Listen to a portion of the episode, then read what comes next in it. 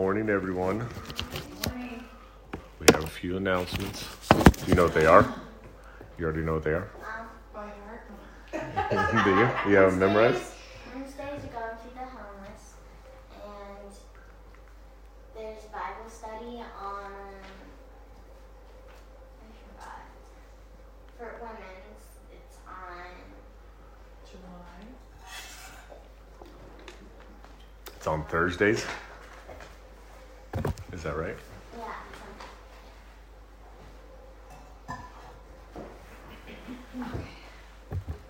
Let's see if you're right.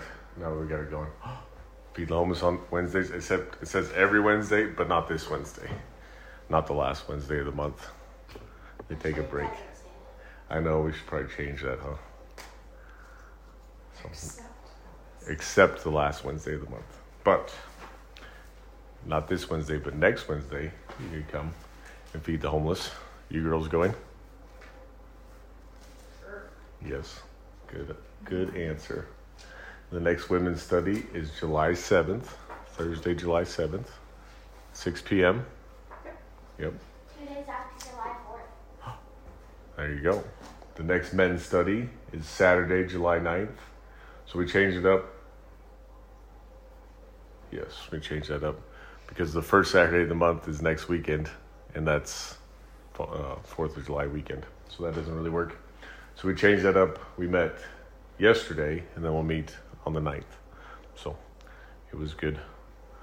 Except Joel got bored when we, at the end when we started talking about concrete, and then left left the, the discussion. Yeah, that was good stuff. And nobody fed the dogs. Yeah. So, yeah, lots of construction guys. And we ran into Pete yesterday, and he wants to join another construction guy. So, I just find that interesting. All of the men at the group are all in construction. um, the next youth night is the Thursday after the women's study. Do you got that on your calendar, Kylie? The 14th? No.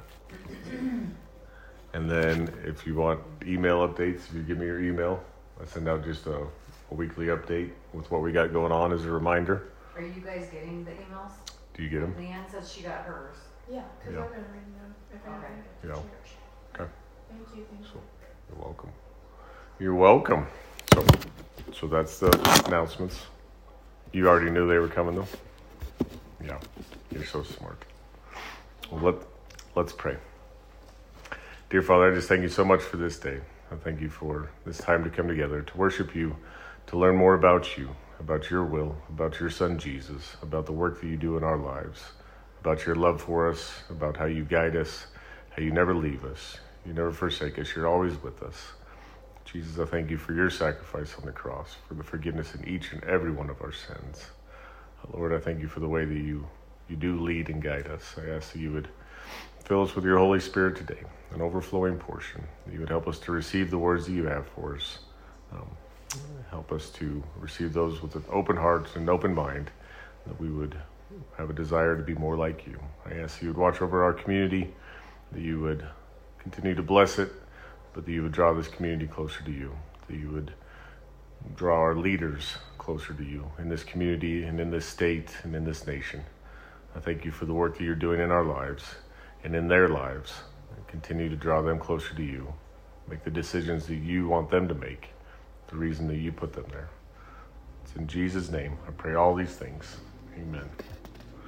So we are going to continue on in Romans chapter 3, but we have lots to cover today because a few I don't know.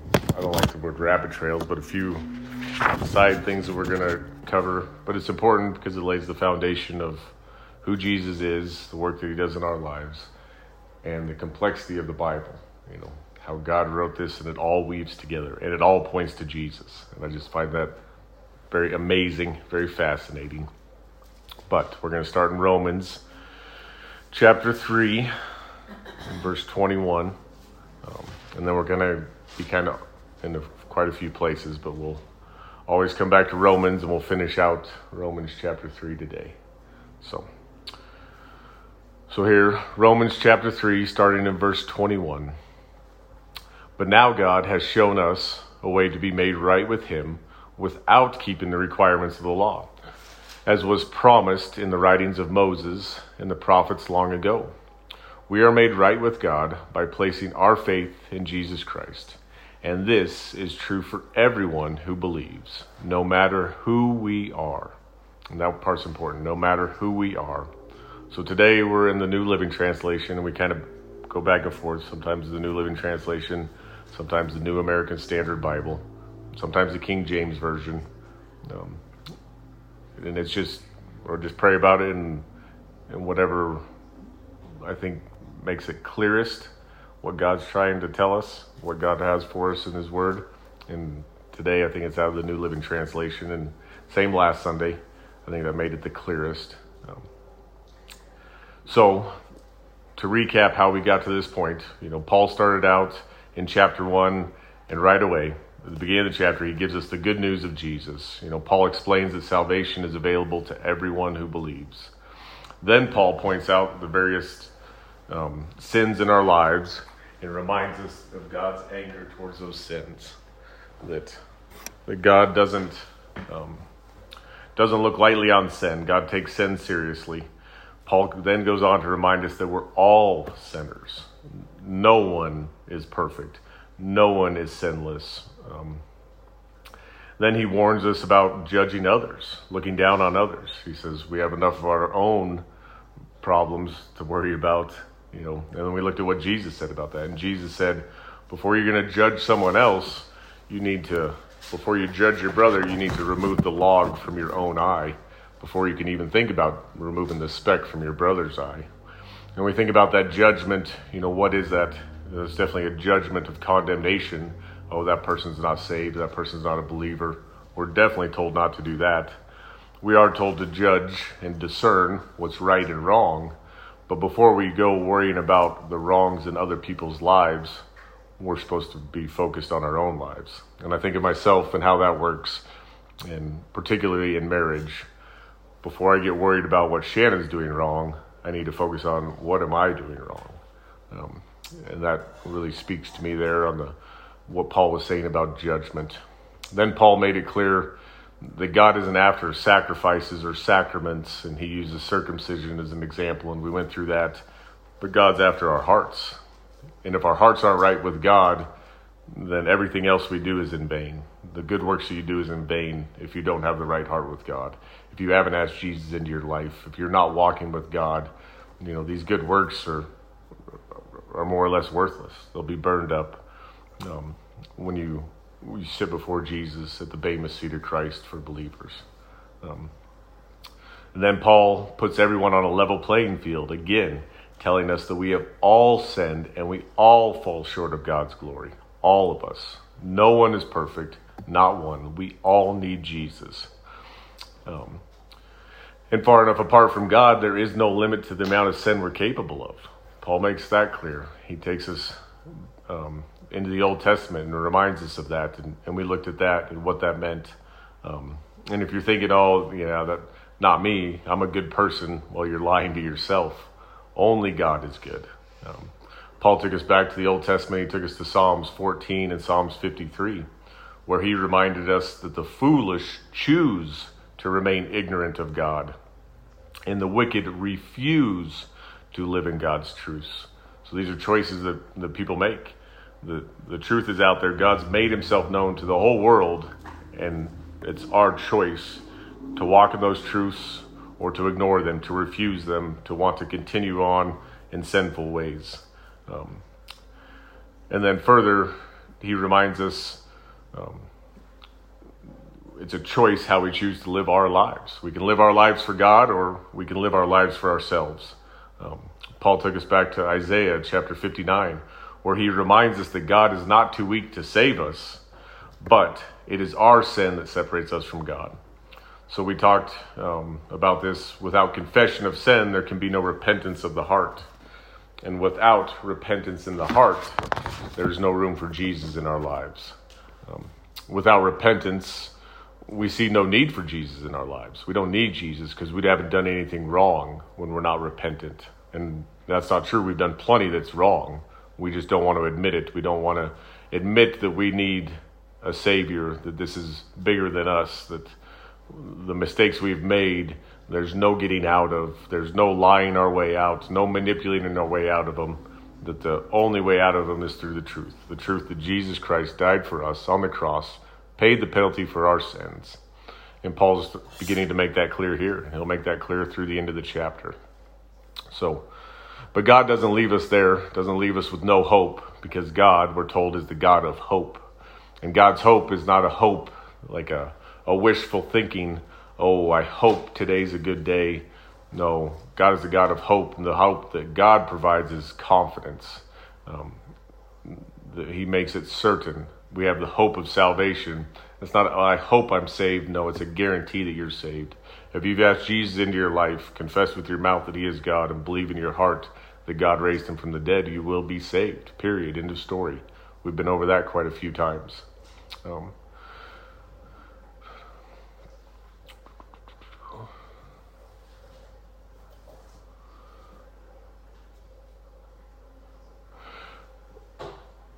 so we read through that that God promised long ago the Messiah to come.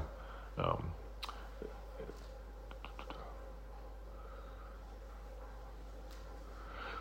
so God shows us here in Romans chapter 3 that a way to be made right with Him without keeping the perfection of the law, and that way is through Jesus. And that He promised that, we read in verse 21 here, that He promised that in the writings of Moses and the prophets long ago. So, what He's saying there is in the Old Testament, long ago, God made the promise of the Messiah. And we get to see that from the beginning. We get to see that in Genesis at the fall of man. We've been through this, that the, God's promise after the fall of man was that the seed of the woman uh, would be at enmity with the seed of Satan. And the seed of the woman was important because women don't have seed, men have seed. So that spoke of the virgin birth. So, right away, from the beginning, clear back in Genesis, we read of the promise of the Messiah, that Jesus would come, be born of a virgin. So, God doesn't leave us where we're at. Um, but we are going to take a look at Colossians chapter 3, verse 11. And we're going to be bouncing around quite a few places, and all of it will be up on the screen. Um, but the reason we're going to go there when we're looking at verse 22 here in Romans 3:22, we are made right with God by placing our faith in Jesus Christ. And this is true for everyone who believes, no matter who we are. So, how are we made right with God? By placing our faith in Jesus. The truth of Jesus, the good news of salvation, is available to everyone, no matter who you are. So, I think that's made more clear here in Colossians. God explains that. Colossians chapter 3, verse 11. God's going to clear this up um, and go into more detail, I think. And that's the importance of the whole Bible. And that is why we, we do go all throughout the Bible. While we're studying through Romans, we don't just stay at Romans, we look at the whole counsel. And we're going to get into that today. And what does God's word say about that? And I think it's amazing. Um, so, here in Colossians chapter 3, verse 11. In this new life, it doesn't matter if you are a Jew or a Gentile, circumcised or uncircumcised, barbaric, civilized, slave or free, Christ is all that matters, and He lives in all of us. So, we were told just before in, in Romans that no matter who you are, salvation is available to you. Jesus is available to you. And here we're told that Jesus is all that matters. He lives in all of us. And it doesn't matter who we are Jew or Gentile, circumcised, uncircumcised, barbaric, uncivilized, slave, free. Jesus, Christ is all that matters. Religion doesn't matter. Christ is all that matters. Not I'm Catholic, I'm Baptist, I'm Presbyterian, I'm non denominational, I'm Calvary Chapel. None of that matters. Christ is all that matters. Not I'm Republican or I'm Democrat. Not I'm conservative or I'm liberal. Christ is all that matters. Not I'm vaccinated or unvaccinated. I'm masked or unmasked. Christ is all that matters. Not I'm black or white or brown or any other color. There is no room for racism found in Christ. When we look at the Samaritan woman at the well, Jesus knocked out and walked through those those boundaries that men put up, these racist boundaries, and that very much was a racist thing back then. The Samaritans were viewed by the Jews as a half breed, as a different race, as a lower kind of people. Not true. Not true at all. Jesus goes and, and meets with them, walks through that, and I'm sure his disciples would have been shocked. So he sets the example. Um, and we oftentimes define racism as derogatory or discriminatory. And yes, that absolutely is. But it doesn't end there. You have to ask yourself the statements that get made would you make those same statements if the person you're making them about had the same color skin as you? Um, and if the answer is no, then then that is a, a racist thing. Um, so the best way I've ever heard it described is as a pastor up in Aurora, listening to him, and he was talking. Uh, the color of his skin is black, but he was talking about how he was working on his air conditioner on the side of his house, and he lives in Aurora, and someone calls the police on him, says it looks like he's breaking into his house. Now, would you make that that phone call to the police if it was somebody else, if they had different color skin? And my my thought is probably not. So then he has to go through and prove that he owns the house, that he that's his home. He's not breaking in, you know. And those are the things that oftentimes I think get overlooked. While this person may have thought they were doing a good thing, oh, looks like someone's breaking into a house. No, he's just working on his air conditioner, you know, trying to get it cool in the heat of the summer. Um, so it's things like that, and there's no room for it in Christ. Christ is all that matters. He makes that clear. And we don't need to identify ourselves as is these different things. Oh, I'm a Catholic. Oh, I'm this, I'm that. No, I'm a Christian. End of story. Not I'm a Republican, I'm a Democrat. I'm a Christian. End of story. God makes that clear. Salvation is available to everyone. He doesn't limit it to any group, any denomination, any specific. It's available to all. And it's very important that we understand that. All are welcome to come to Him, and we should love all and we need to be mindful of how we treat others. And we need to be mindful of how we judge others. We've already been through this. Paul made it clear on that. So, if we go back to Romans, we'll go back to Romans 3:23. So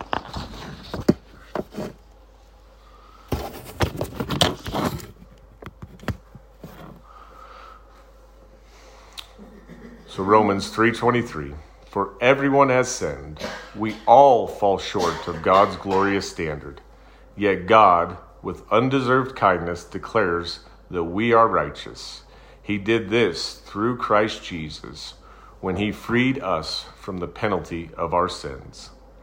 So here Paul puts us all in the same playing field. We've all sinned. No one is better than anyone else. We all need Jesus. We all fall short of God's glorious standards. Um, God's kindness is undeserved. Um, before we came to Him, we've done nothing to deserve His kindness, nothing to deserve His favor. Um, Paul explains that we're declared righteous with God, um, and it's through the blood of Jesus Christ and His sacrifice on the cross that we're declared righteous with God, and our belief in that.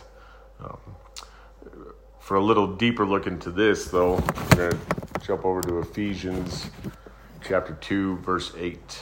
Um, and here in Ephesians, Paul makes it clear who deserves the credit for salvation. You know, where does that lie? And oftentimes, we're still, even after we become saved, we're still focused on ourselves um, and have a tendency to think, look what I've done, look at the good works I've done for God. Um, so, but he, God makes it clear here in Ephesians chapter 2, verses 8 through 10 is where we'll be reading. So God saved you by His grace when you believed. And you can't take credit for this. This is a gift from God. Salvation is not a reward for the good things you have done, so none of us can boast about it. For we are God's masterpiece. He has created us anew in Christ Jesus, so we can do the good things He planned for us long ago. So, justice is getting what we deserve. Mercy is not getting what we deserve.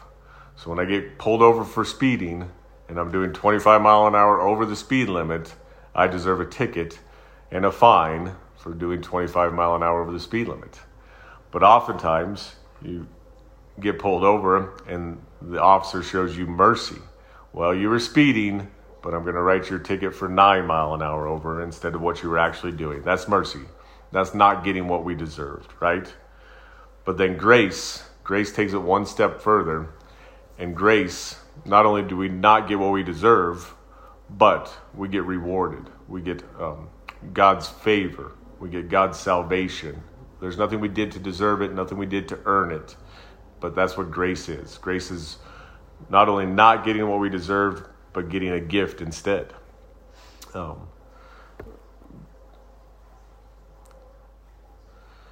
and it's not because of anything we did, it's not because of our works, it's because of God and the work that He did, the work that Jesus did on the cross. So none of us can boast that we're saved. Um, the only way we're saved is by receiving Jesus' finished work on the cross. Um, while we're not saved by our works, he does make it clear at the end of, of verse 10 here that God did plan works for us to do. So our works don't save us. That's made very clear here. But God does have good works for us to step into, that He did have a plan for us. So we'll go back to Romans 325.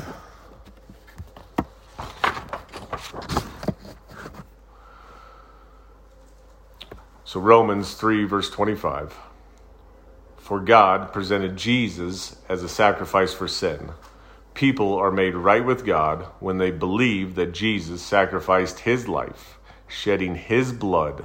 This sacrifice shows that God was being fair when he held back and did not punish those who sinned in times past. For he was looking ahead and including them in what he would do in the present time.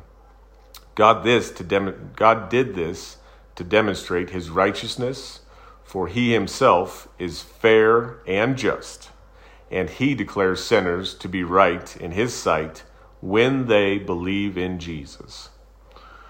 So twice we're told here that God is fair. And the second time we're told that God is fair and he's also just. So I want to expand on that. We're going to going to take a, a look at quite a few other verses to, to see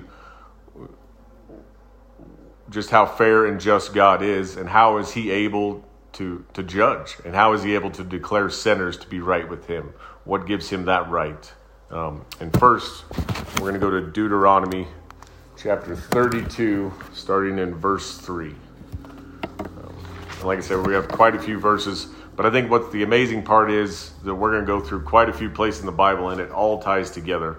And this to me just confirms the fact that men didn't write the Bible. Men may have penned the Bible, um, but men didn't write it. Men didn't come up with the content for it. That was God that came up with the content. God um, made it clear to these men what to write down.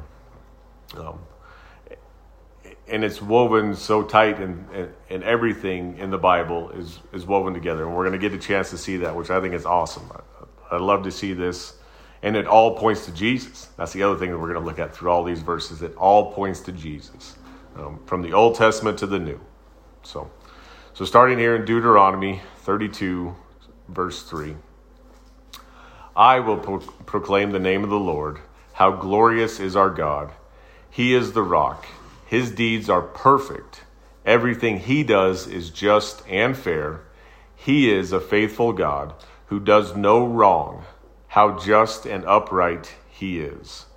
So, here, chapter 32 is also known as the Song of Moses. So, Moses is trying to teach the people here towards the end of his life and reaffirm to them who God is. What is God's character?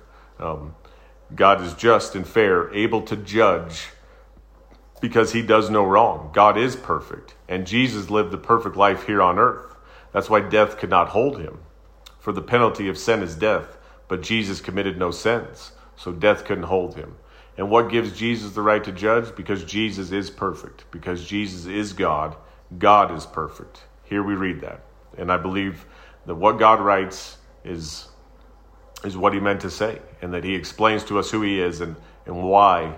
Um, and to, to go more into that, we're going to jump over to Isaiah 11, verses 1 through 4. And we'll look at why is Jesus able to judge us, and how does he judge us. So here in Isaiah, Isaiah is, is going to prophesy about the Messiah to come, and he's going to talk about who Jesus is and how he's going to come. So, here in Isaiah chapter 11, verse 1 through 4 Out of the stump of David's family will grow a shoot, yes, a new branch bearing fruit from the old root. And the Spirit of the Lord will rest on him the Spirit of wisdom and understanding, the Spirit of counsel and might, the Spirit of knowledge and the fear of the Lord.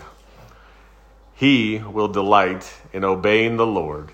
He will not judge by appearance, nor make decisions based on hearsay. He will give justice to the poor and make fair decisions for the exploited. The earth will shake at the force of his word, and one breath from his mouth will destroy the wicked. So here Isaiah prophesies that Jesus will be born of David's family line. We see that to be true. Um, that the Spirit of the Lord will rest upon him. We see this at the baptism when John the Baptist baptized Jesus. And this dove, the Spirit, the Holy Spirit, descended on Jesus like a dove. And we get to hear audibly a voice from heaven, God the Father speaking, This is my beloved Son, whom I'm well pleased. So we get to see that take place. Um, Jesus, we get to read here, is going to be fully human and fully God. So where we get to where we get to see that is that at the end of verse 2 there, the spirit of knowledge and the fear of the Lord and he oh, sorry so that's the end of verse 2 and then verse 3 he will delight in obeying the lord. That's the human aspect of it. Jesus was fully human. Jesus had the fear of the lord. Jesus delighted in obeying the lord and doing the father's will. Jesus often was out in the wilderness praying um, seeking god's will because while he was fully human he was fully god but the fully human part of him was still learning who God was and what his will was. And the best way for Jesus to discern the will of the Father was to spend time in prayer. And you see that so many times. Before he picked the 12 disciples, he was in prayer the entire night before that. You know, to me, it just it further speaks to his humanity and how much we need prayer and how much we need to spend time with God and seek his will. If Jesus, who is fully human and fully God, and I don't quite understand the whole concept there in my mind, but he gives the example of what it means to be fully human and fully dependent on God. To fear him, another way I've heard that is to live in awe of God. You know, we kind of went through this with the authorities. We can live in fear of the authority if we're doing wrong, or we can live in peace with the authority when we're doing right. So we can live in fear of God if we're doing wrong, but if we're doing right in our lives, we can live in that awe of God, of how amazing He is and then we can delight in obeying the Lord. And that's what Jesus did. That's the example he gave us. So here we read that he's going to be fully human and fully God, that he'll fear God, um, but he'll delight in him. Isaiah makes it clear the ways that he will judge um, in fair decisions, the fair decisions that he will make, that he won't judge um, like Paul's told us not to judge. He won't, we read this before, he's not going to judge by um, by appearance, and he's not going to judge by the rumors that he hears. He's going to judge right and fair by the truth and by facts, um, which is, should be very reassuring to us um, that he is right and he will judge fairly all the world, all of us. Um, and then at the end here, this is important. We're going to come back to this here at the end also, but that he with his word will destroy his enemies. Um, so we're going to take a look at what God means by his word and what does Jesus' word mean. Um, and get, like I say, we have quite a few verses to go that'll tie this all together. But that is what I love about the Bible. It all ties together. It all points to Jesus. So the first one that we're going to go to is Second Peter chapter one, starting in verse twenty. Um, I just want to expand on Jesus and His Word. Um, just how interwoven the Bible is and just how amazing that is. So here in 2 Peter chapter 1 verse 20 Above all you must realize that no prophecy in Scripture ever came from the prophet's own understanding or from human initiative. No, those prophets were moved by the Holy Spirit and they spoke from God. So, Isaiah or any of the other prophets didn't write down, you know, their own thoughts. They wrote down what God gave them to write down. God guided them. Um, and that's the only way that, that someone could be prophetic and speak what's going to happen in the future. The only one that knows what's going to happen in the future is God.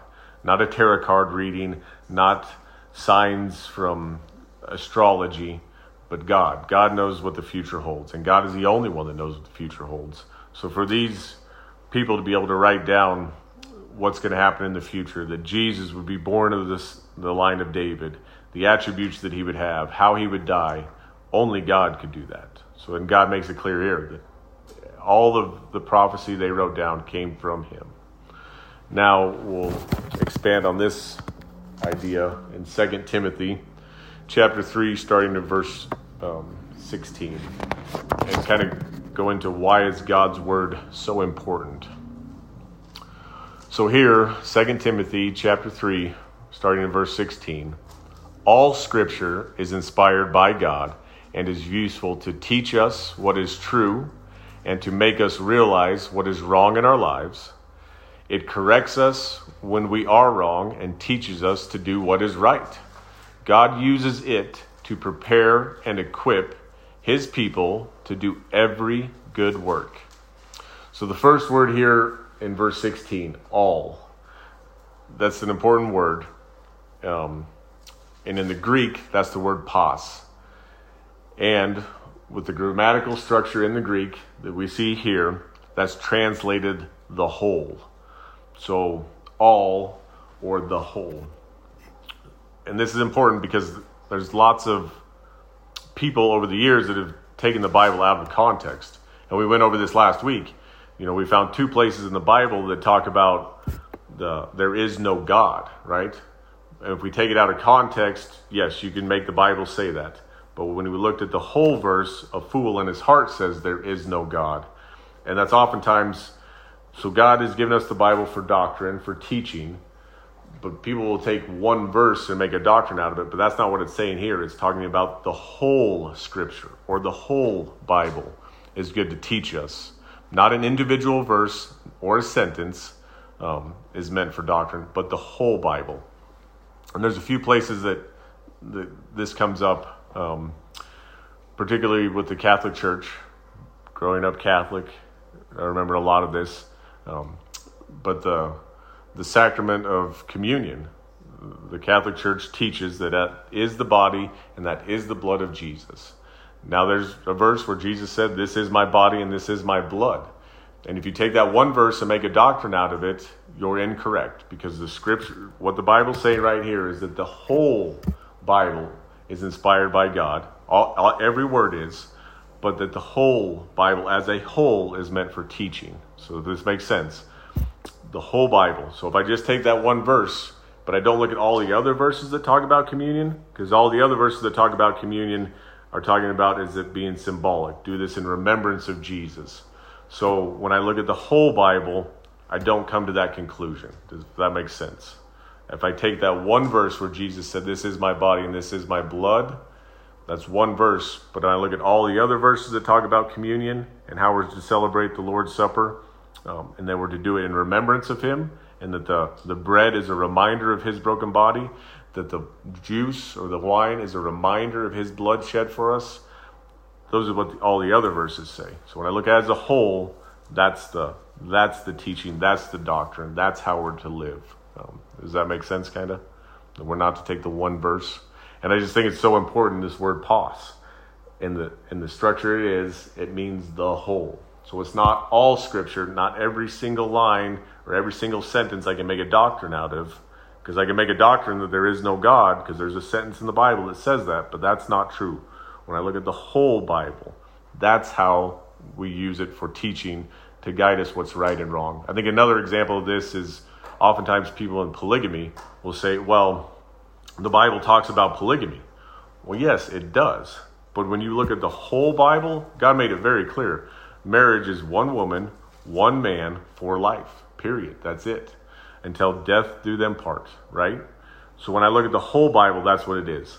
Polygamy is is yes, written into the Bible is to give us a, a background and, and a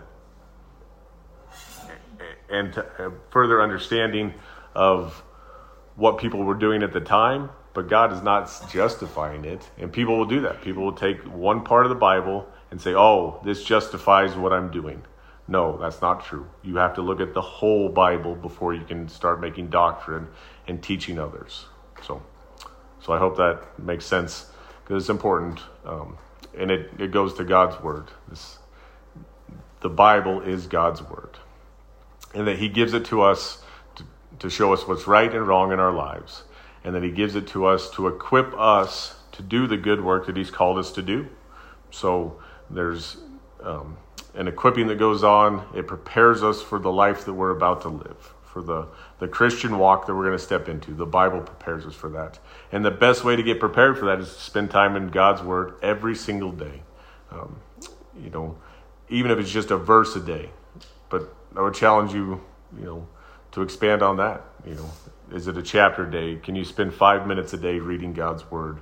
Um, and He's going to prepare you for what you're about to face that day. And it's amazing how He does it. I like to just pick a book of the Bible and, and read through it, and then pick another one and read through it.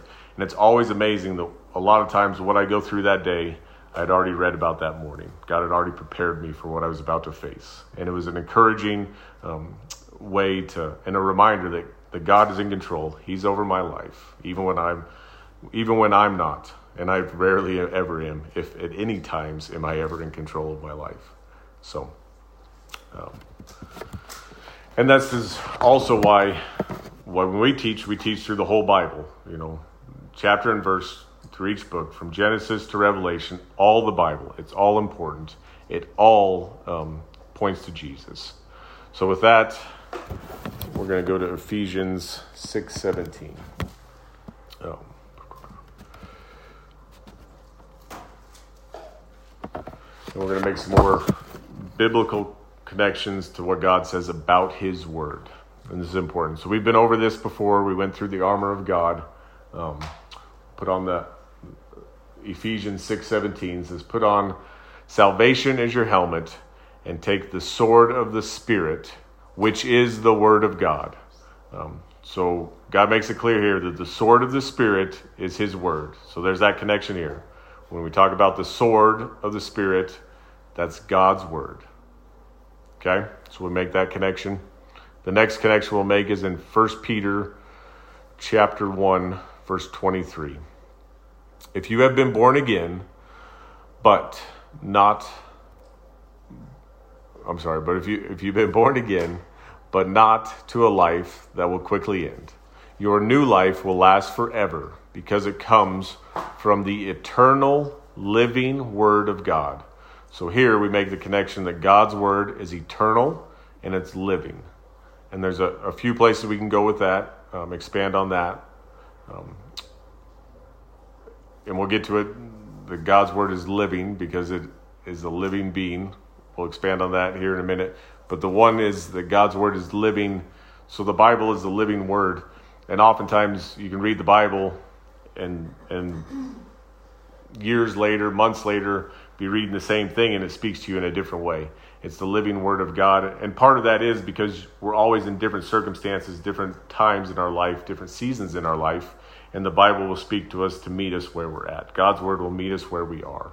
Um, and it's amazing how it works. And, and I've never, you run into people who have been Christians for 30, 40, 50 years and are still studying through the Bible and still learning new things. You know, God never stops with what, what He shows us and what He's able to teach us. And I've always found that to be amazing to talk to those people and, and to hear their excitement. You know, oh, look what God showed me. I've read through this verse a hundred times, and, and this time He showed me this, or I understood this more. So I always find that to be amazing. So that is definitely part of God's living word. Um, but let's jump over to Hebrews 4:12 for just to more expand on what God means in his entirety when he says his word. So Hebrews 4:12 For the word of God is alive and powerful. It is sharper than the sharpest two edged sword, cutting between soul and spirit, between joint and marrow. It exposes our innermost thoughts and desires. So, again, God's word is alive, um, but now we're told that it's powerful. Um, here, God's word is related not just to a sword, but to the sharpest two edged sword. The sharpest sword ever made. That's what God's word is related to. Cutting between right and wrong in our lives. Um, and, and the reason that it, he talks about it being so sharp is that it rightly divides, you know, and it leaves no gray area. It, it clearly makes clear what's right in our lives and what's wrong in our lives, um, with no gray, no area left unexposed. Um, so, with that understanding, we're going to go to, to John chapter 1. And this is one that I would actually turn to. So, John, the Gospel of John, chapter 1, starting in verse 1. Um, so, at this point, through this, this study on what the Word of God is, this little mini study we're doing, this little sidetrack that we've taken, um, at this point, the Bible, we learned that the Bible was penned by men but it was written by God's guidance. Um, God's whole word is meant to teach us. God's word is meant to point out the right and wrong in our lives. Um, God's word is meant to equip us and prepare us for the good work that He's prepared for us. God's word is also related to the sword, and not just any sword, but the sharpest two edged sword, leaving no room for ambiguity. And that word ambiguity is, you know, any gray areas, any misconceptions, any, well, this could go one way or the other. Um, this, that word sounds big, and I didn't know what it meant until I was in construction, and you had these specifications that you were supposed to follow. And you'd have multiple versions of these specs, and that oftentimes there'd be ambiguity. Well, this spec says I can do this, and this specification says I can do this, and they both say the opposite. Well, that's not what God's word says. That's why it's God's word is very sharp, rightly dividing, leaving no room for ambiguity, no room for, well, I can be a polygamist or I could be a, a, a, a one woman husband. No, no, there's no room for both. God's word rightly divides. If that makes sense to you guys. Um, and God's word is eternal, living, and powerful. We've, we've learned that in this little sidetrack. Um, and now we're going to make one last connection to God's Word. And this is probably the most important connection. And I love this connection. So, picking up in the Gospel of John, chapter 1, verse 5, this is how John introduces Jesus to the world. Um, so, in the beginning, the Word, and I find it very interesting that the Word is capitalized here. So, in the beginning, the Word already existed. The Word was with God, and the Word was God. He existed in the beginning with God. God created everything through him, and nothing was created except through him. The Word gave life to everything that was created, and his life brought light to everyone. The light shines in the darkness, and the darkness can never extinguish it. So, this is John's introduction to Jesus. Um, John, who was guided by the Holy Spirit to write this. So I want to read it through again because the word and all the pronouns, he's speaking of Jesus. So when I read it through again, and I'm going to take all the pronouns and just replace it with Jesus, and I'm going to replace the word with Jesus. So in the beginning, Jesus already existed. Jesus was with God, and Jesus was God. Jesus existed in the beginning with God. God created everything through Jesus, and nothing was created except through Jesus. Jesus gave life to everything that was created, and Jesus' life brought light to everyone. The light shines in the darkness, and the darkness can never extinguish it. So I love that. I just love how John introduces Jesus. So we've learned that the, God's word um, is related to the sword, but God's word is Jesus. Jesus is the word of God. Um, that, you know, in the beginning of time, Jesus already existed. God exists outside the constraints of time. And that's a, that's a tough one for us to understand. You know, people want to say, well, who created God? Well, nobody created God. Well, when did God start? Well, God never started. God lives outside this idea of time that we have. He's outside of time and matter. He's always existed.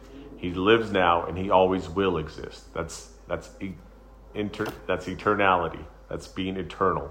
Um, so, at the beginning of time, Jesus already existed. Um, Jesus was with God in the beginning, and Jesus is was and is God. Um, everything that was created was created through Him, through Jesus, and everything that has life, that life came from Jesus. Um, Jesus is the light of the world, and nothing can extinguish Jesus' light. Um, so now we've established that Jesus is God's Word, is the Word, and we're going to get to see that here in both the beginning of the Bible and the end, which I, like I said, I just think it's, I love how it all connects. So we're going to look quickly at Genesis chapter 1, verse 3. Um, so Genesis chapter 1, verse 3. Then God said, Let there be light, and there was light. So, how powerful is that? So, Jesus, we're told that he's, he's the one that creates. Jesus says, Let there be light, and there was light. He spoke it into existence. Let there be light, just like that, light is created. How powerful is that? How powerful is His Word? Do you see the connection here? How amazing that is? So, Second Thessalonians 2 8. We'll get to see also how things end. We read earlier that, that he'll defeat his enemies with his word, and this is important. Um, so Second Thessalonians 2, verse 8. Then the man of lawlessness will be revealed, but the Lord Jesus will kill him with the breath of his mouth and destroy him by the splendor of his coming. So Jesus is going to destroy his enemies. He's going to kill his enemies with the breath of his mouth, with his word. So his word speaks creation into existence. His word also defeats his enemies because his word is truth. He is right. He is perfect. He is capable to judge. And his word guides us through life. His word is so important. God puts a lot of emphasis on his word and relates his word to his son and says that these are these are the same. In John chapter 4, that's what he's saying. Or John chapter 1, that's what he's saying. That, that the Word of God and Jesus is the same. That makes sense? So, um, so Isaiah, we read through this. Isaiah said in chapter 11, verse 4, that the earth will shake at the force of his word, and one breath from his mouth will destroy the wicked. Um, and we, we get to see this here in Thessalonians, and we're going to expand on that, this in Revelation. Um, so here we read that Jesus destroyed the man of lawlessness with one breath of his mouth. Um, but I do want to go to Revelation. We're going to go to two places. Um, we're going to start in chapter 1, verse 13. And I want to take a description and read um, what does Jesus look like. We get a description of here of, of what Jesus looks like. Um, and again, we're going to relate the sword and the word and Jesus all together, which is amazing. I love how God connects everything. So, so starting here in Revelation, starting in verse 13. Um, so this is John is writing this book. He, has this revelation, and the revelation is the revealing of Jesus, the second coming of the Messiah, the the King of of all kings, Lord of all lords. Um, so we're going to pick it up here, and this gives the description of what Jesus looks like. Oftentimes we think of Jesus being meek and mild. And the word meekness in our men's study, we went through this. Meek is not weakness, meek is power under control, power restrained. You know, we think of Jesus as God. He has all the power of the world. He spoke the world into existence, and he's willingly going to the cross. At any point, he could have said nope and called down for the angels to free him, to, to release him. He could have walked through the, the, the crowd. He could have done anything. We see this all throughout the Bible. You know, at one point, the crowds are pressing in on him and they want to kill him because he's claimed to be God. They push him to the edge of the cliff, and what does he do? He walks through them. At any point, Jesus could have walked away from the crucifixion, could have walked away from that death, um, but he chose not to.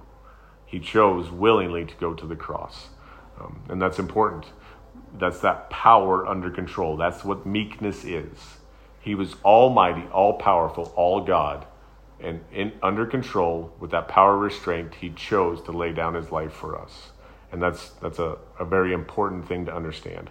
But here in Revelation, we get to a description of what does Jesus look like. And I think this is awesome. So, starting in verse 13. And standing in the middle of the lampstands was someone like the Son of Man. He was wearing a long robe with a gold sash across his chest. His head and his hair were white like wool, as white as snow, and his eyes were like flames of fire. His feet were like polished bronze, refined in a furnace, and his voice thundered like mighty ocean waves. He held seven stars in his right hand, and a sharp two edged sword came from his mouth, and his face was like the sun in all its brilliance. So, the, the important part here, the description of him, I think, is amazing. It doesn't sound very meek and mild, it doesn't sound weak. This is, this is who Jesus always was, always is. Um, he hasn't changed. But we read here that, uh, and a sharp two edged sword came from his mouth.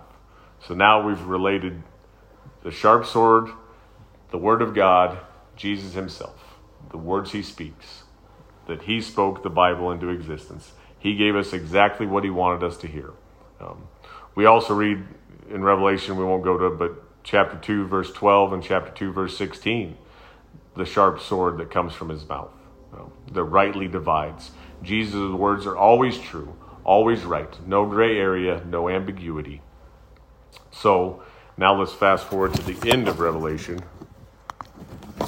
and we'll look at uh, chapter 19, verse 19. So we're reading, this is at the end. Um, there's been a mighty army raised up against, this is all the nations of the world that are coming against Jesus. Um, and we're just going to read through how he handles this. This has all been like a, a big climax to get to this point. All these things that have taken place, you know, all coming against God. And we've been over this. We have our enemy is a threefold enemy. It's our own sinful nature. It's this world system, and it's uh, it's the the devil and his demons. That's our threefold enemy. And this world system, this is what we're we're hearing here. This is what we're going to read here. The entire world, all the nations of the world are coming to fight against God, and we're going to see how God, how Jesus handles that.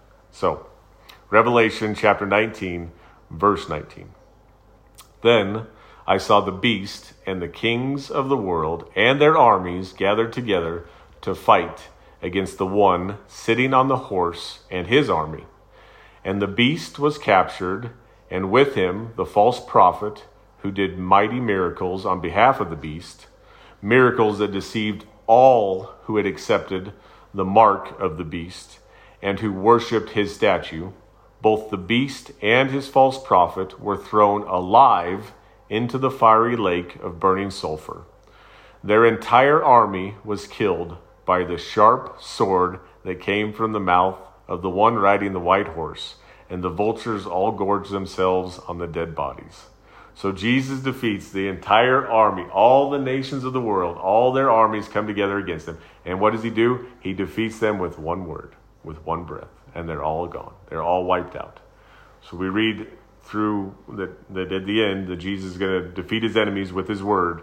And here at, at the end of Revelation, at the end of the turmoil of the fighting, that's how it ends. With one word, one breath, all the all of his enemies are dead. Um, and it's just it's amazing. It's amazing how it all comes together. Um, and I, I do hope that this paints the picture and the magnitude of God's word. You know, how powerful God's word is and how powerful it is in our lives, how it speaks truth to our lives, how it encourages and motivates us and equips us to go do the work that He's called us to do. God doesn't take His word lightly. We shouldn't take His word lightly either. There's power in His word, and we we have that the ability to to tap into that power by reading His Word, by spending time with Him, by trusting in Him. So, so we kind of took a, a long, a long trail, side trail, but let's go back and finish chapter three of Romans. We'll, we'll finish up here in verse 27. We have a few verses left. So, Romans 3:27. Can we boast then that we have done anything to be accepted by God? No, because our acquittal is not based on obeying the law, it is based on faith. So we are made right with God through faith, not by obeying the law. After all, is God the God of the Jews only? Isn't he also the God of the Gentiles? Of course he is.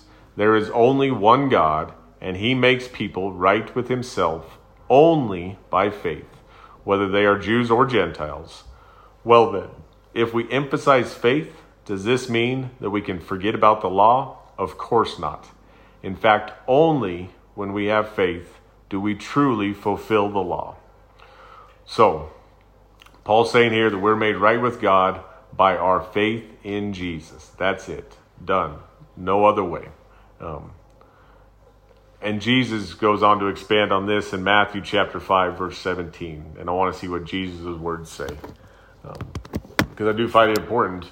If you want to know what the character of God is, what is God thinking, go look at what Jesus did and said here on earth. I mean, that's God on earth, fully human, fully God, giving us the example of how to live our lives. Um, and this is the, the last place we'll go. So no more turn the page after this, but but I do find it just important, so important. The whole Bible is important, but I I find it's so important to look and see what did Jesus say and how did he live his life because he sets the example for how we are to live our lives. Um, so this is Jesus speaking here, Matthew chapter 5, starting in verse 17. Don't misunderstand why I have come. I did not come to abolish the law of Moses or the writings of the prophets. No, I came to accomplish their purpose. So that's the Old Testament pointing towards Jesus. That's what he's saying there. That they wrote about this, they prophesied about me. I came to accomplish what they said would happen. That I am the Messiah. I've come to the earth to save the earth, to save the people of this earth. So continuing on in verse 18. I tell you the truth, until heaven and earth disappear, not even the smallest detail of God's law will disappear until its purpose is achieved. So, not even the smallest detail of God's word will disappear um, until it's achieved, until it's fulfilled its purpose, the reason that God gave it to us for. So, continuing on in verse 19. So, if you ignore the least commandment and teach others to do the same, you will be called the least in the kingdom of heaven. But anyone who obeys God's law and teaches them will be called the greatest in the kingdom of heaven. So, well, I want to expand on this last part here about the teaching part. Um, that we can either ignore God's law and teach others to do the same, or we can obey God's law, God's word, obey the Bible, and teach others to do the same. Um, and don't this isn't, oh, I'm not a pastor, I'm not a teacher. No, no, that's not what this is talking about. What this is talking about, when we have conversations with other people about the Bible, we're teaching them. When we have conversations with other people about Jesus, we're teaching them. When we profess to be a Christian, we are teaching by the way we live our lives. And that part's important. When we profess to be a Christian and we ignore God's commands, we ignore what the Bible says, we're teaching others to do the same. When we profess to be a Christian and we obey God's command, we do what the Word of God says. When we pray for our enemies, we're teaching others to do the same by how we live our lives. We're teaching even when we don't realize it. All the people around us, when we profess to be a Christian, people are watching how do we live? And do we live an example of, of what God calls out in His Word? Do we live right with Him? Or, or do we live and ignore what He's saying? Um, are we you know, people around us are watching, our friends are watching, our families watching, our children are watching. So that's kind of how how it all ties together. How do we live our lives? Do we take his word at face value and do we apply it to our lives? That's it. Any questions? I have a bunch of questions. You have a bunch of questions? All right, that's good. So what exactly are the Catholics teaching about communion? What, So- So the Catholic Church teaches that communion, that when you take the elements of communion, that it's not bread and wine that you're taking. It's his actual physical body you're eating, and it's his actual blood that you're drinking. That's what they teach. And they get that. There, there's one place in the Bible where Jesus said, This is my body and this is my blood. So they take that sentence and they've made a doctrine out of it. They're teaching that that is, that we're, when we're taking communion, this is his actual body and blood.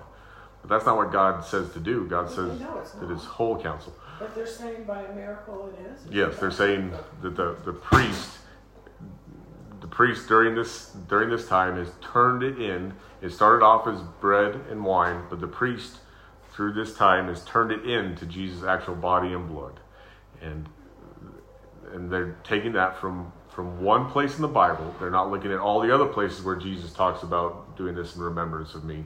They're taking the one place, the one sentence, you know, where he says, "This is my body, this is my blood."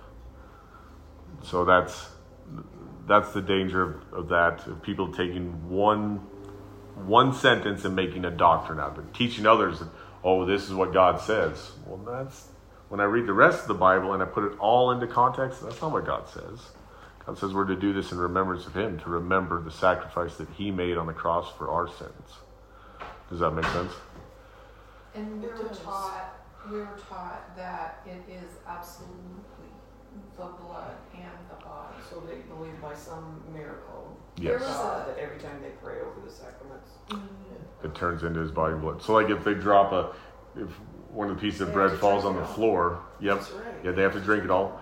And if one of the pieces falls on the floor, they are supposed to go and bury it in, in the so, earth. do you remember, I don't know, because we had to have that, I can't remember what the, um, what that metal thing They underneath our put your chin, chin when they give you the because no crumbs. Yes. And they used to, That's not legalistic. and then they used to not, at the beginning, it, it changed over the years, but the priest would literally put the host on your tongue. Mm-hmm, I remember that. Yeah. Not, and then it got to where we would take it, but we weren't allowed to touch it basically because it was Christ's body. Oh, they don't let you touch it? They don't? No, you don't- they do now. Yeah, they do now. but they did not. Yeah. When I was in like my first communion, it- they put the what I don't know what it's called that metal mm-hmm. thing underneath you. They would then you would stick your tongue out. Right. and They would put it on your tongue. We mm-hmm. also did not take. We did not drink the wine. There was no wine. We never had grape juice or anything like that ever. Only the priest drank from the chalice. We did not. What? Yes, we did not. And the so the Catholic Church is, is huge, you know, worldwide. So to say that Catholics all believe in this one thing is very hard, and they all have little different quirks and different things that they emphasize. But but you can say that they, as being Catholic, they every Catholic church I've ever known always believes that that is God's body and it is God's blood. Um, But then after But that, then the different- they would let you drink out of the chalice, but we all drank out of the same one. Do you remember Yeah. that? Yep. That's how they work. Yeah. Yep. So. And I and I don't mean to pick on the Catholics. The, the Protestant churches, the, the non-denominational churches, have done plenty of the same thing. Taken one sentence, one verse, written doctrine on that, and taken it completely out of context from God's whole word. Um, because I do think that people get hard on the Catholic Church. You know, Catholic Church is still pointing people to Jesus. They do still believe that Jesus is God's Son, that He sacrificed Himself willingly on the cross for our sins, and that's the important part now all God's word is important, so I, I do think it's important to look at it correctly. Um, but they, there are people, especially in the Calvary Chapel denomination, which it is a denomination, because um, people get very hard on the Catholic Church and they call it a cult and that they're false teaching. Would I say that they're not teaching correctly in all aspects of doctrine? Absolutely. But I, I think every church does that also. But they're, I think it's too far to call them a cult. Um, you're going to be surprised. They, the people that teach that way are going to be surprised. You're going to find many Catholic people in heaven. But in heaven, all this goes away. And that's that was the point of of reading in Colossians three eleven. We're in Christ. That's all that matters is Christ. We're Christians. We're believers in Christ. That's it. It's not our denomination. It's not this, that, or the other. And it's not to not take pride. I'm very proud to be in America. I'm very proud to live in this country. I think it's the greatest country in the world. Um, but I'm not defining my identity in that. I'm a Christian. And maybe if I have to further identify myself, everything else is after that. I'm a Christian, I'm an American, I'm a man, I'm white, I'm whatever it is. Yeah, but all that other stuff really doesn't matter. I'm a Christian, that's it. I'm a citizen of heaven. This is temporary. I think you had really opened my eyes because I and I've read read a lot of different books and things. And as you and I were speaking at one time, it was like I don't know if we should use the word false prophets, but they bring people to Jesus. But then They leave you there. it There's no. Oh, yeah. but do you know Yep. to say? And the because I was reading, well, and I don't want to throw people under the bus, but there's so many. so it I don't know if you call them evangelists or No. what do you call them that oh yeah. we get pulled in, which is Yep. good because we need to be. But then there's a, some kind of a disconnect. So God, God makes it clear all throughout the Bible, many teachings on false teachers and false prophets. You know, Second Peter's one, Jeremiah is another one, and God makes it clear in Jeremiah that that He allows them for His purpose, for a reason. He allows that to go on, and I think the reason He allows that False prophets? Yep. what? Yep, the false teachers and false prophets. that, that they're serving God to a point. They're still teaching falsely, but like, and I don't think it's a problem to call out their names. You know, it's kind of like we're told that there's wolves in sheep's clothing. The, people that want to identify them as Christians that want to come in and and and manipulate and and steal and and take away from Christians or whatever it is. Well, we should absolutely call them out by name. You know, if there's a wolf outside the gate you know, hey, there's a wolf out there, and you should identify that. So, like one, for example, would be Joel Osteen, who is a false teacher, um, and and some people get upset by that. And if the reason you can say that he's a false teacher is you look at what he's teaching. You know, a lot of times when he gives a verse, he's taking it out of context, and there's often other times where he'll say the Bible says, but he doesn't give an address, and, and the Bible doesn't say what he just said and it all points back to, to money for him. Um, you know, oh, if you give, you'll get, and, and things like that. And this, there's a documentary on Netflix um, called The American Gospel, and that's what the American Gospel is. That's what that's the gospel that goes out from this country more than the gospel of Jesus. Is this this Prosperity. yes prosperity gospel? What's that other one? Really, he's Nick. He's And there's quite a few of them. I can't think of his name. Here's the here's The what 700. I think what it does is it makes you. Um, Oh, If you look at what we, because we went through Second Peter before we went back into Genesis before we uh, in Calvary, and um, I, I guess how I see it is that there's a reason there. There's a reason why we went through what we do with false teachers, false prophets. Because you know what it has us do? It has us go back to the Word of God and say, To say, see if what to they're see, saying is it's right. like Exactly. okay, what, and then you go, Yes, Kenneth "Whoa, Copeland. Wait a minute, yep. that that Yeah. wasn't said in the Bible. So I think it is an encouragement to, as Matt teaches, Dave's taught at Calvary, where we have been. Their biggest thing is get into the Word so you can say Yeah. that that wasn't said Just there. straight be like the, the Bereans. You know, Paul goes to Berea and starts Yeah. teaching them. And what do they do? They go back and study the scriptures. Well, is he teaching correctly or not? And and God isn't going to give you us a pass. Oh, I got to heaven and I thought that this was right, but I got taught falsely. God's not going to say, "Oh, you were ignorant or you were led astray. It's not your fault." No, we're told that we're responsible for this. We're responsible for what we believe. That the other people that we like you can't find the information. yeah, and other people whose teachings we choose to sit under, we're responsible for that choice. You know, and it's uh, mostly a thing of the heart. If people come to know Jesus, that's great, but now we're going to give to get, and the faith healing thing. You know, we'll go sell at the Pepsi Center with these faith healers. Oh, if you have faith, we'll heal you. Todd White is one of those guys, and he'll go through um, like the mall, and he'll just say, hey, can I pray with you? And you know, just want to see if we can heal you. Is there anything wrong? And he'll wait for somebody to say, yeah, my back's kind of sore. Say, well, why don't you sit down and let's pray for you. Let's just take a look at you. And he'll pick up their legs and he'll say, oh, well, one leg's longer than the other. That's that's the problem. Let's just see if God wants to heal you right now, and, and I'll pray. And what he does is he puts all this emphasis on this leg that's supposedly shorter, and he's kind of pulling on, tugging on it, and praying. And the whole other time, with his other hand, this is sleight of hand thing, he's rotating the other foot up, and it gives it the impression when you're looking down, like when the camera's looking down on it, that the leg is getting longer when it's not. This? Yeah, Yes. and people actually do that. But my- people get caught up in that. That I worked with, she was like a big Todd White thing, and she, uh, it was so hard for me.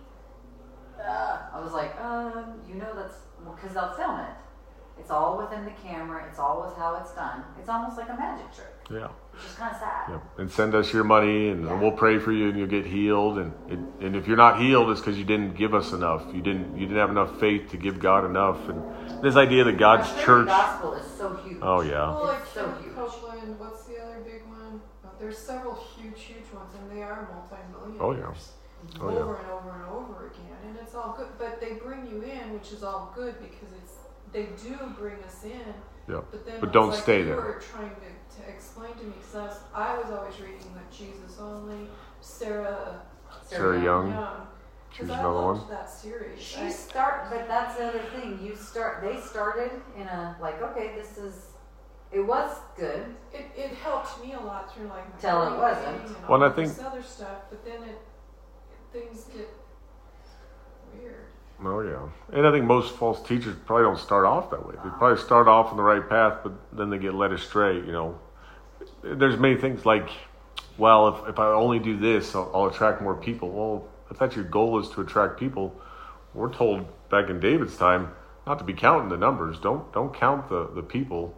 And David got in trouble for that. You know, so if that's your goal, oh, I, and it's almost like they feel justified. Oh, if I have more people and if I have more money coming in, you know, Joel Osteen makes like seventy six million dollars every weekend. You know, they got in trouble here not too long ago. They claimed that they lost like two hundred some thousand dollars in tithes, which was insured. Their tithes, I guess, are big enough it's insured. So from what I understand, the insurance company pays it out. Then, like a year later, COVID, stuff, is that- yeah, and then and then like a year later, a plumber's doing work and Yeah, finds spoiled. two hundred some thousand dollars in the wall. Yeah, you know, behind the toilet. So it's just like how much how much is enough? How much greed do you need? And it's crazy. And it is out there and we are to be aware of it. But we're also responsible for ourselves, who we choose to sit under. And God makes it clear to us. It's not that we've been deceived beyond being God making it clear to us. God will bring people into our lives that'll speak the truth. And it's our choice. Well, do I really want to chase after this prosperity thing? Or do I really want to follow Jesus and pursue Him? Even if that means I'm not prosperous, even if that means I'm poor and, and I, you know, am I okay with that? Am I okay with giving up everything I have to follow Jesus? You see that with the rich man. He says, I've done all these things. And he says, oh, that's great. There's one last thing you need to do. Go sell all you have. And he walks away sad, you know. Doesn't say he walks away and, and doesn't doesn't do what Jesus said, but he walks away sad. That was a hard thing for him to accept. You know, I, I don't want to give up everything to follow you. I like all the stuff I have, you know. And so people have that choice. So Yeah, I just found that interesting because I never thought of it that way. Because I've I've listened to so many um, evangelists, Yep. and and I've learned something from every single one of them. I can say Absolutely. that I did not. Yeah. I have learned a lot, but then now I go back and listen to some of them, and I'm like, I'm kind of not into you anymore. Yeah. Something's just not quite right. Something's just not quite right for me there. And if, if they're pointing to you, another way you can tell Joel's to often point to your yourself. Oh, it's self. You know, do this, do that. It's you know, it's about you. No, it's not about us at all. If if they're not pointing people to Jesus, if your people, if your teaching, not if the teacher's not pointing you to Jesus, that's a huge red flag. It's Jesus, Jesus alone. That's it. No human, no self, no this. You know, Or do we encourage to do the right things? Yes, but oh, it's if, if you had more faith, you'd be healed. Oh, absolutely not. Uh, completely false. When you look at God's whole word, many places it tells you that that's not true. That it's not faith that heals you; it's your faith in Jesus that saves you, and that God will exercise your faith. Yes, but if you had more faith, you'd be healed, or if you had more faith, you'd have money, or if, no, that's so not that true. can turn around and people that will be like, well, I don't have enough faith though. So then you kind of get, then I don't want to go to church. I don't want to. I don't want to believe in Jesus because he, you know, do you see where it can get all twisted up? Mm-hmm. Yeah, yeah. So Now, the other one I, you had brought up, and I thought it was really interesting because Dan used to say this to me. I'd say, "Well, I read the Bible before, but I never understood it," and Dan would say, "God wasn't ready for you to understand that part of it, mhm. and now you do. Now your eyes are open." oh yeah. And I thought that was pretty. He was saying that at the very end, right before he passed. It was just interesting that he picked up on that, and I never thought about it that way. It's like, well, I never. This never resonated with me. It never resonated. And then all of a sudden, it was like, well, that's pretty darn simple. Why didn't I get it before? Oh yeah. You know. And uh, there's times, and part of that is receiving the Holy Spirit. So we're given the promise that when you become a believer, the Holy Spirit comes and, and lives inside of you and, and guides you, you know. Um, but I can remember, so I always questioned, like, was I really saved when I was going to the Catholic Church and all that? And, and I kind of leaned towards no, or kind of leaned towards, had I died 12 years ago, I was not going to heaven.